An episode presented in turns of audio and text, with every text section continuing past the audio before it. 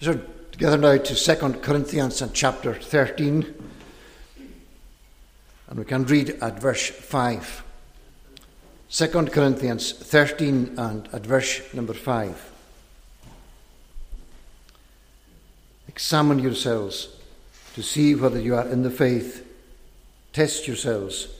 Or do you not realize this about yourselves, that Jesus Christ is in you, unless indeed you fail to meet the test? And so on down through that section. Now, obviously, we're coming to the end of Paul's correspondence with this church in Corinth, uh, and we have seen something of the way in which he was facing the challenges that arose in that uh, church in Corinth from the time that he himself planted that church in AD 50 uh, until he writes these letters in AD 55 and AD 56. So he is interacting with them from a distance, and we see at the beginning of this chapter that he is ready to come to them a third time. And as we do read these verses, we see once more clearly that his concern is for their relationship with the Lord Jesus Christ and with the gospel. In other words, his concern for them is that they are reconciled to God uh, and to remind them that if they reject Paul, they are rejecting his gospel. And if they reject his gospel, then there is no hope for them. Uh, and we saw in the morning the way in which Paul has shown to them that, that he is an ambassador for Christ and that God is speaking through him when he writes the letters to them uh, and when he preaches the gospel to them and to, uh, to raise their awareness of, of, of what God is doing and how God is using Paul as a servant, even although they don't appreciate that he is the servant of Jesus Christ, that nevertheless God is using him through the very things that they think rule him out as an apostle, that, they, that God is speaking directly to them. And we see the different concerns at the end of the 12th chapter. And we want to look at, at the verses that we do that we have read, uh, but to put them also in the context of the earlier part of the chapter from verse number 3. And as we consider uh, parting counsel from the words of Paul, we want to see in these verses that there is a plea for the recognition of genuine faith. And for all of us under the gospel, the key thing is that we come to faith, that we realize that we have that faith, and that we live out that faith in the world. And if we don't realize we have that faith, then we are not going to be able to serve and we are not going to be able to witness for the Lord Jesus. So, a plea for the recognition of genuine faith. I want to see, first of all, that Paul brings our attention to a particular principle, and that principle arises from the way in which they are evaluating Paul and his ministry. And we see in verse number three that they are seeking a proof, since you seek proof that Christ is speaking in me. They are giving special care and attention. They are caught up with Paul because of his role. But they are assessing Paul and doing, doing so with the wrong criteria. And because of that, they, they are seeking a proof from him, a sign that will tell them that he really is the apostle of Jesus Christ, that he is different to the super apostles in Corinth, and that instead he is one sent by God who is serving God and who is writing these words to them. And there is a sense in which, when they, when they are looking for, for that sign from Paul, they are expecting to see the sign. We can ask somebody to, to prove themselves, and with the expectation they're not going to be able to do that anyway. But there are other situations where there is something positive. positive and because there is that something positive, when we're seeking something from them, then we're expecting something positive in return. And there is that, that hint in the way in which Paul writes here that they do actually look for something positive that they are encouraged towards Paul in the gospel. Nevertheless, they are wanting confirmation that Christ is speaking in me. We saw in the morning the way in which he is the ambassador, the way in which God is speaking through him. Ah, and that's the confirmation that, that, that they are wanting from him. And in, in some ways, we, when we read that, seeking that Christ is speaking in me, there is the sense in which they are challenging the very core of his own experience and the very core of his own call to be an apostle of Jesus Christ. And we read Paul himself in Galatians chapter 1 speaking about his conversion, speaking about his call to be apostle. We, we see him describing there the way in which he received the gospel through a revelation of Jesus Christ, who was pleased, God was pleased to reveal his Son in me so that I might preach him among the Gentiles. So when, when they are saying that Christ is speaking in me, it's a particular focus on what Paul has in his heart. Who do you think you are? What are you in your heart? That's what's important to us. If you are an apostle of Jesus Christ, prove that to us. And it brings Paul back to his own personal experience and his conversion. And when we reflect on, on the whole of the gospel itself, we, we see the way in which Jesus himself was challenged. What sign do you, do you show us? They are saying to him in John chapter 2, for example. They are looking for confirmations from, from Jesus in the gospel. They are now looking f- for a confirmation and a proof from Paul that he is an ambassador of Jesus Christ indeed.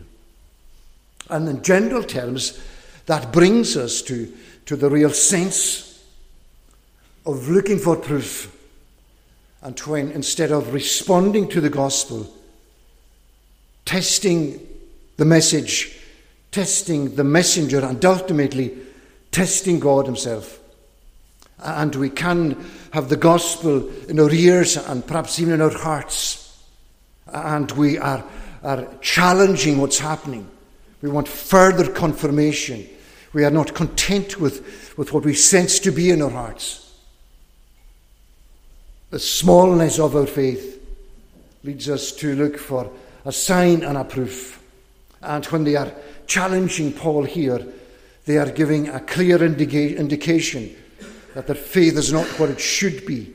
And a faith that, that lives and depends on signs is no faith at all because it will evaporate when the sign is removed. And we need to ensure together tonight that that's not the way we see faith that that's not the way we see the gospel. What do you look from the gospel tonight? Are, are you looking for a sign? It's all about you. You're looking for a sign and you're testing God as the people of God were in the Old Testament. It is wrong to test God in that way. And in the light of that, Paul clarifies his relationship with them and then he gives to them the principle that they need to apply. And he gives that clarification to them in that same verse. They are challenging him about Christ speaking in him. And when he says he is not weak in dealing with you, he is referring to the Lord Jesus. He is not weak in dealing with you, but is powerful among you. They are seeing Paul as somebody who is weak. His speech is pretty poor. Physically, he's nothing to look at. He has no strength. There's nothing that that, uh, that is in Paul compared to the super apostles who are great orators and who are able to, to speak with the wisdom of the age. He doesn't compare with them at all. But he, he wants them to understand that despite appearances, it is not a case of him being weak in their midst, it is a case of him being powerful among them. And that brings the whole discussion with them and his engagement with them in this, in this passage to the very principle that's at the heart of the gospel. That we are so confused so often that we're looking for people who are powerful, people who can do great things, people who are confident in themselves, people who feel that they are strong and are able to do anything. And that is so contrary to, to the spirit of the gospel and to the principle that works in the gospel. And he brings that right back to, to the cross itself and to the passion of Jesus. He was crucified in weakness. Every step that we see Jesus taking in the gospel as he lives as the servant of God, from the manger to the cross, we see somebody who is weak. We see somebody who's submitting to the will of God. We see somebody who, who cannot keep himself off the cross. We see somebody who's bound and tied to the cross in his weakness. And of course, there is, there is that very argument and the, the principle that it was his power that made him weak, that he had the ability to, to serve God in humility. Power gives weakness, the weakness that is evident in submissive serving. And when he is led like a lamb to the slaughter, when he goes as a sheep before a shearers is dumb, he is seen as weak in the world.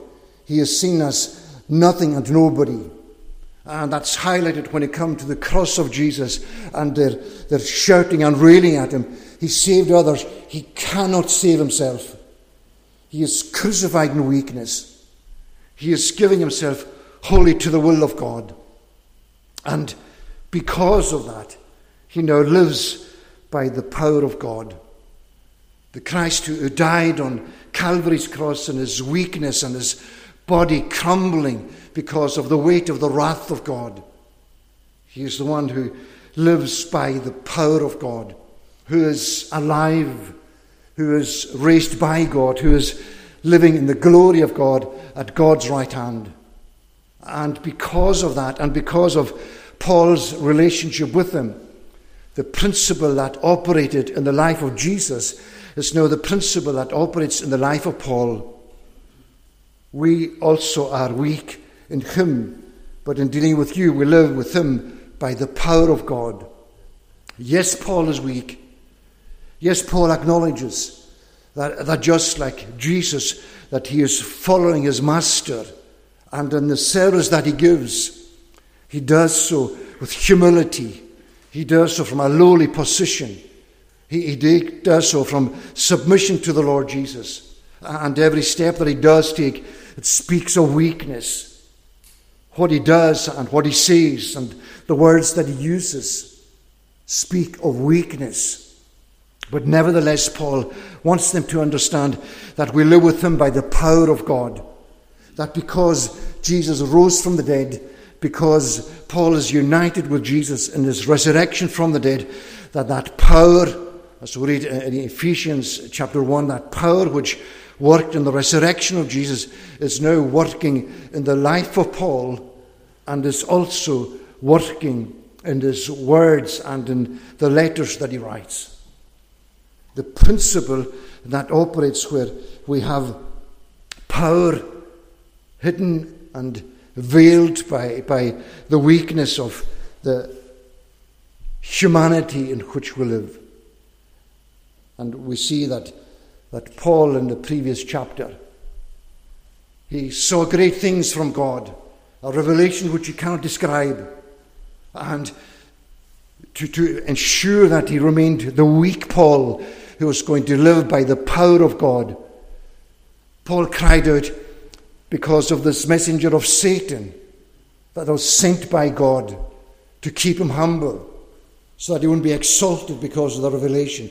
He prayed to God, Take this away from me three times, this thorn in my flesh. And God said, No, no. Paul, I'm going to make sure that you stay weak. And I'm promising you that my grace will be sufficient for you. And Paul, when he realizes the, the principle that works in the kingdom of God, he will boast in his weaknesses so that the power of God will, will dwell upon him. And together we have to recognize that principle in the, the life of the people of God. That it is not about understanding the gospel to make you feel that you are strong. We have to understand if we're going to arrive at the assurance of faith, we have to understand that our sense of weakness is exactly what the gospel does to us. And in that sense of weakness, that that is where God is pleased to work. And to, to recognize the very essence of, this principle that Power operates only within weakness. And the very fact of, of uh, the way in which God works, the power doesn't take away our sense of weakness. The power enables us in our weakness to continue to serve. And we are wrong in our thinking and confused in our thinking and robbing ourselves of the assurance of the grace of salvation if we think that the power of God means the end of weakness, the power of God always operates within our weakness. It helps us to serve in these weaknesses. And we will say with Paul, rejoice with Paul because God says, My grace is sufficient for you. And so tonight, when we are looking at discovering and perhaps rediscovering the preciousness of genuine faith, let's grasp this principle. And we hear so often those whom we would suggest have faith that their response to being challenged with regard to that faith is that they cannot have faith because these things are true, the very things that, that God says actually define a person who has faith. And as surely as we need to understand that for ourselves, we need to be able to share that with others. And perhaps tonight that's, that's your very struggle. That in every way in which you are, you are drawn to the gospel, and every way in which you may take baby steps towards embracing that gospel, you are so aware of, of your sense of weakness in your heart and in your life, that how can you embrace that faith and live that faith? And that weakness keeps you back from embracing Christ by faith in the gospel. And the very thing you need to know is this basic principle that it is power and weakness.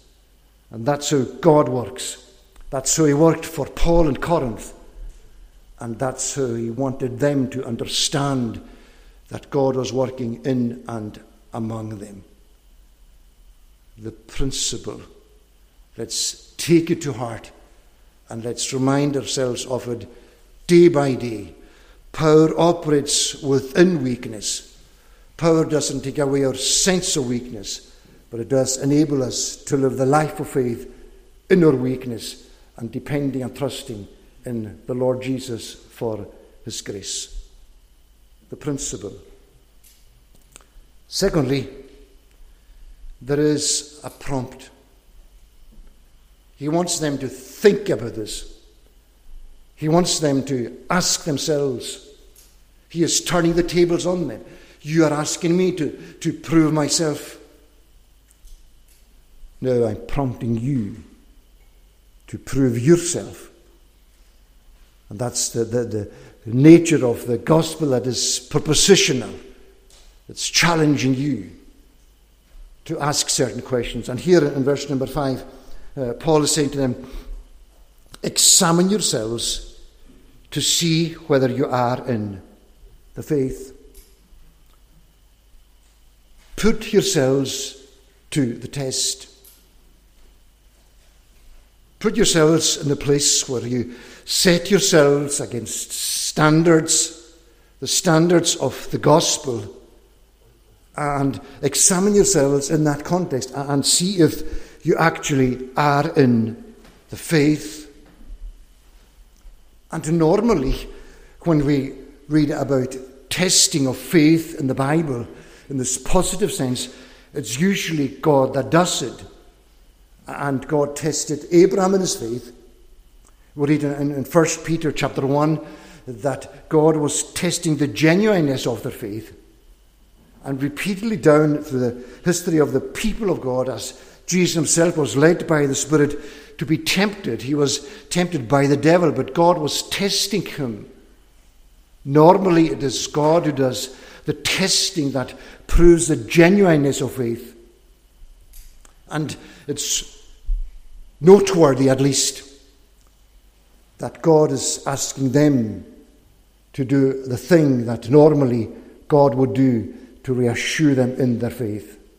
Examine yourselves whether you are in the faith. And when he is asking them to, to do so, he is asking them to, to think of, of the space that the gospel creates. And when the gospel is presented to us and proclaimed to us, it creates this space which is to be in the faith. And to be in the faith is embracing the words of the gospel, embracing the, the Christ of the gospel. It can speak of the content of faith, but especially it speaks of the place where we live our lives by faith. It's a gospel created space. We can be in Christ and we are in the faith. It's a gospel created space. And Paul is asking them to examine themselves to see if that's the space they operate, that they, that they occupy. Is that where you live your life? In that place of faith, faith where Jesus is found, where the Word of God is found, and where the people of God are living in weakness, surrounded by the power of God, and living day by day by faith in the Lord Jesus. Examine yourselves. It's a process that they must be engaged in, and doing so to give proof to Paul and, more importantly, to themselves. He wants to lead them to the understanding of the fact that they possess genuine faith. And for you tonight, that's what God wants you to do. He wants you to test yourself in your heart. What space do you hold in your life? We share this space physically here this evening, listening to the Word of God. But there is a space which belongs to the people who exercise faith. There's a space that belongs to those who have no faith at all. And you tonight, examine yourself with regard to which space you occupy. And examine yourself with regard to belonging to Jesus Christ in the space that the gospel creates. And when Paul writes this letter to them, he, he reminds them of something about what that space looks like. And at the very beginning of, of the first letter, he, he is addressing them as the church of God in Corinth. He is addressing them as, as those who are sanctified in Christ Jesus. They occupy the space that the gospel creates. They are set apart in their faith. He has addressed them as such. They are called to be saints, he is telling them. And he wants them here to, to examine themselves and to bear in mind who they are and where they came from. And with the expectation that they will come to appreciate that they have this genuine faith that Paul is looking for for them and that will give to them that sense of belonging to his gospel and to the God of his gospel and to the Christ of his gospel. Examine yourselves. And that examination can be one of two things. It can be to bring out a new act of faith. Those who have no faith at all to examine themselves whether they are in the faith. Uh, it can be a, a step to a new act of faith. But it can also be the case tonight for, for, for perhaps for you and for, for many others. It can be a call for a fresh act of the faith that you already have. And a, a faith that perhaps can so easily become inactive. And that this examination is in order for that faith to become active. and to show itself, especially in this examination, to prove to yourselves or to yourself the faith that you already have and you may have for some time and to may have become dormant for, for various reasons.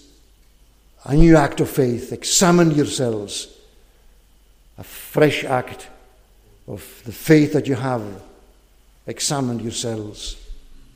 And he adds another dimension to, to the testing because we see that he says, Examine yourselves, and then he says, Test yourselves.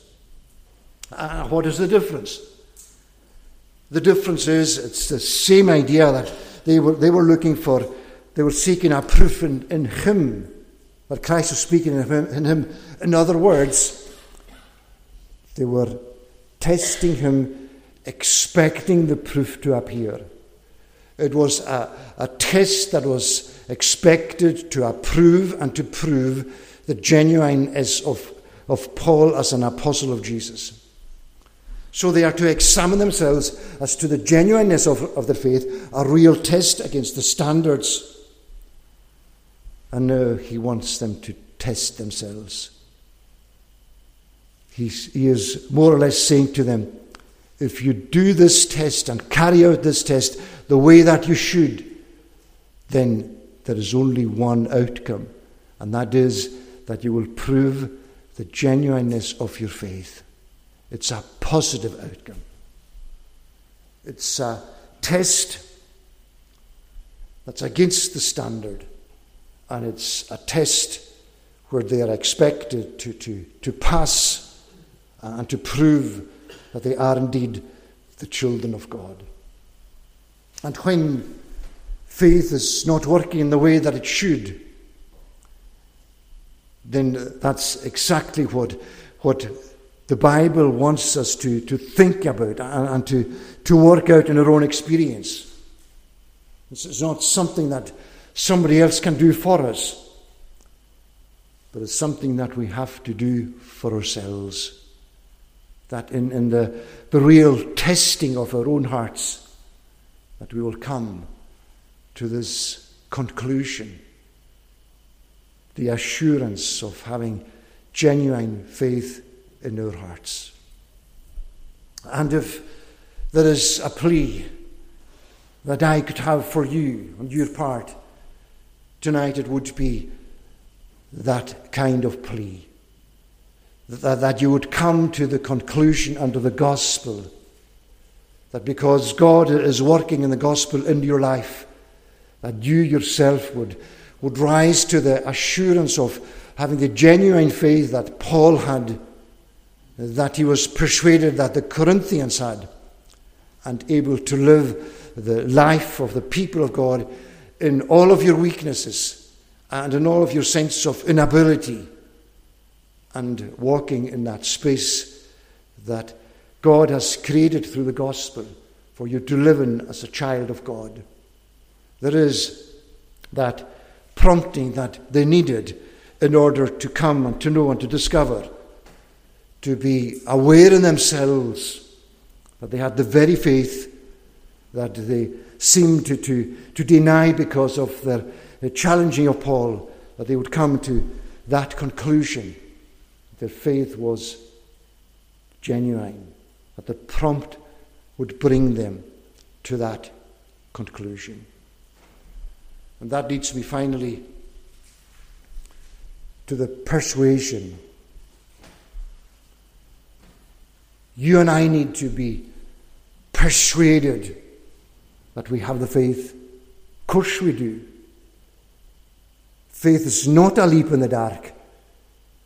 It's a, a, an act of, of our, our hearts based on what God has said to be true and on His promises.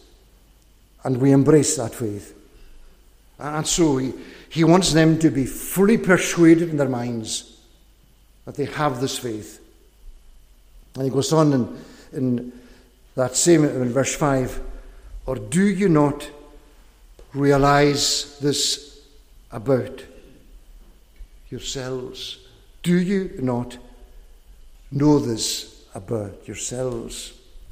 when he's challenging them like that, he is encouraging them to begin this intellectual process of gathering together the very things that they have learned from the gospel. And to take, to take that gospel package that they have experienced from the time that Paul came to them in Acts chapter 16, to take all of these elements and these components of, of what they have experienced and to order them in their minds, to allow themselves to, to think of everything that's happened, of, of the origin of their faith when, when Paul came to them, of the way in which uh, Paul was encouraging them to keep their minds focused on the gospel. That was the power of God and the, the cross of Jesus. That was the power of God to salvation. Think about these things in, in your minds and order them. And order them from there to see the way in which, because of your relationship with the Lord Jesus, that you went on a journey and that the, that very relationship was challenged by the culture in Corinth.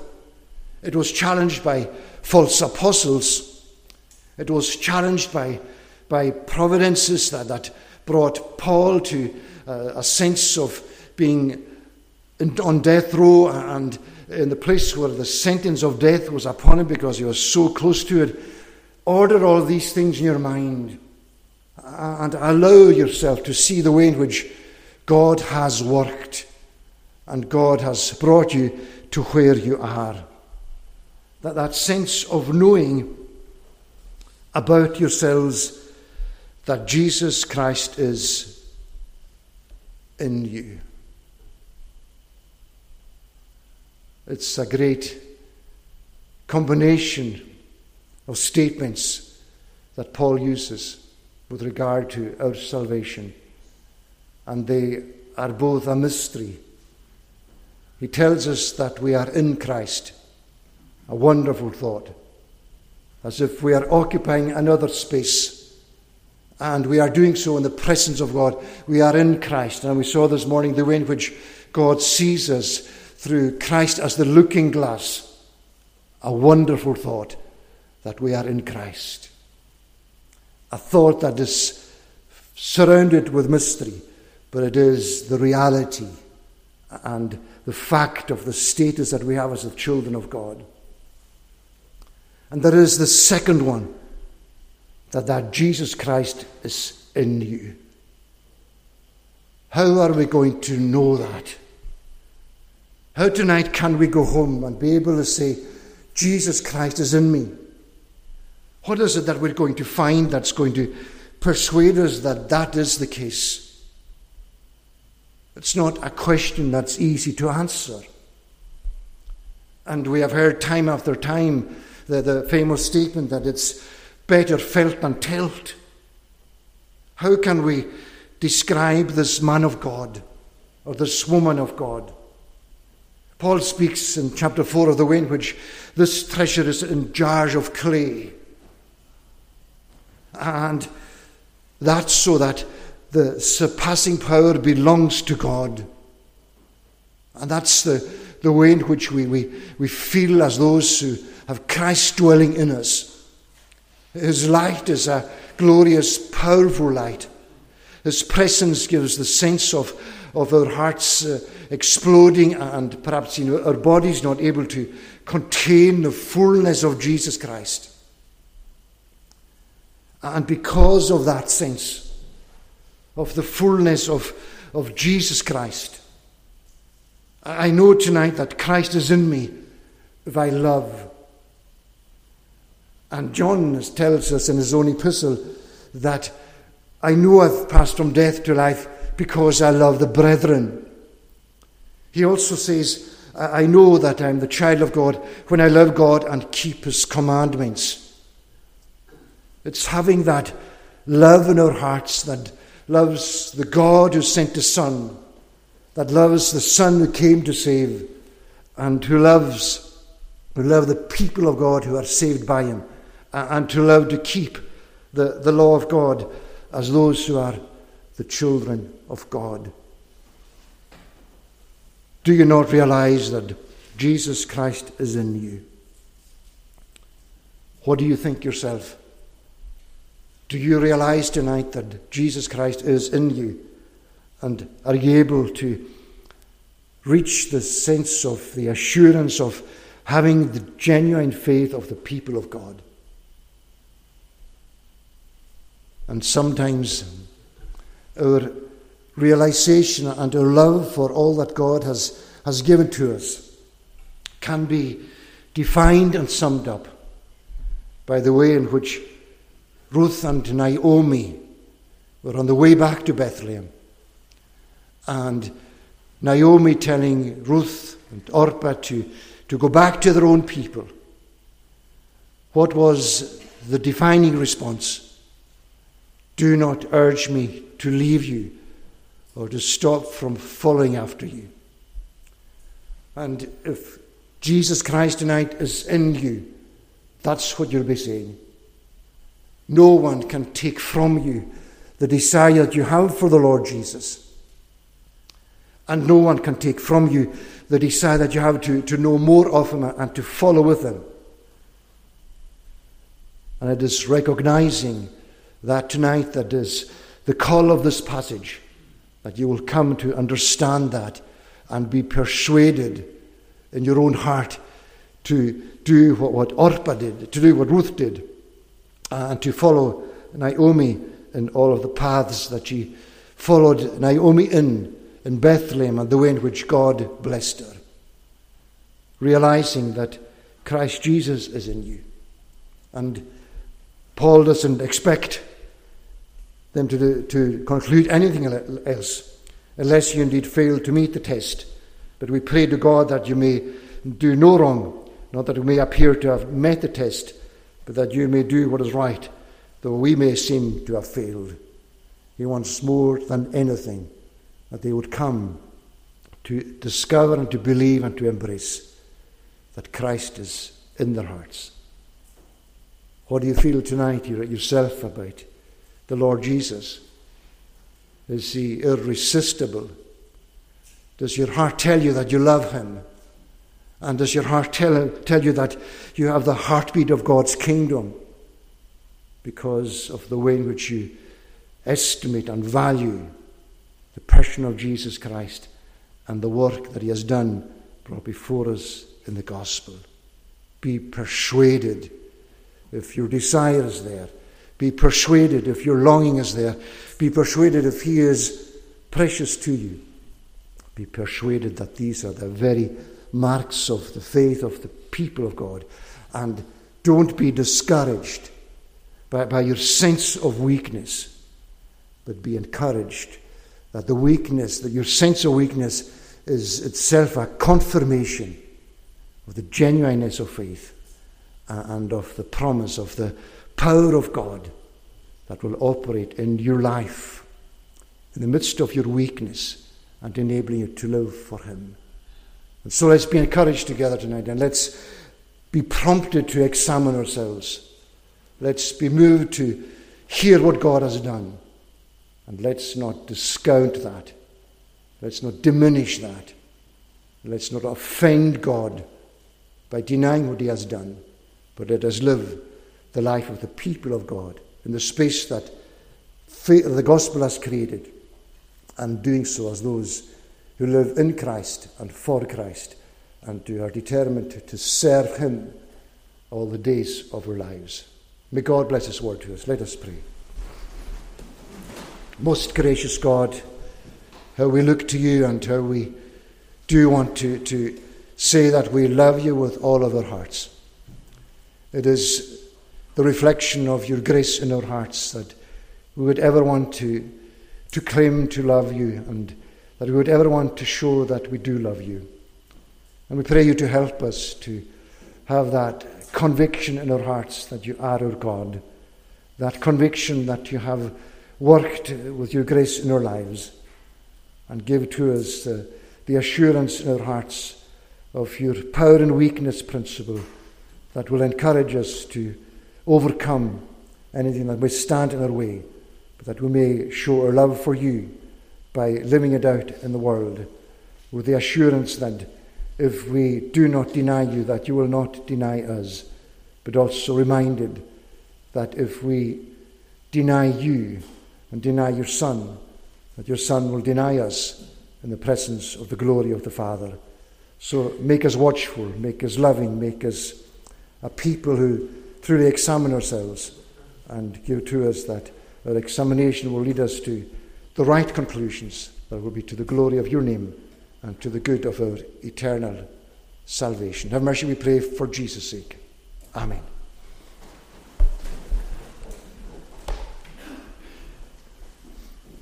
closing psalm is Psalm number 62, the Scottish Psalter, and at verse number 5. Psalm 62 at verse number 5, it's on page 294. My soul, wait thou with patience upon thy God alone. On him dependeth all my hope and expectation. From verse 5 to verse 8, to God's praise. My soul,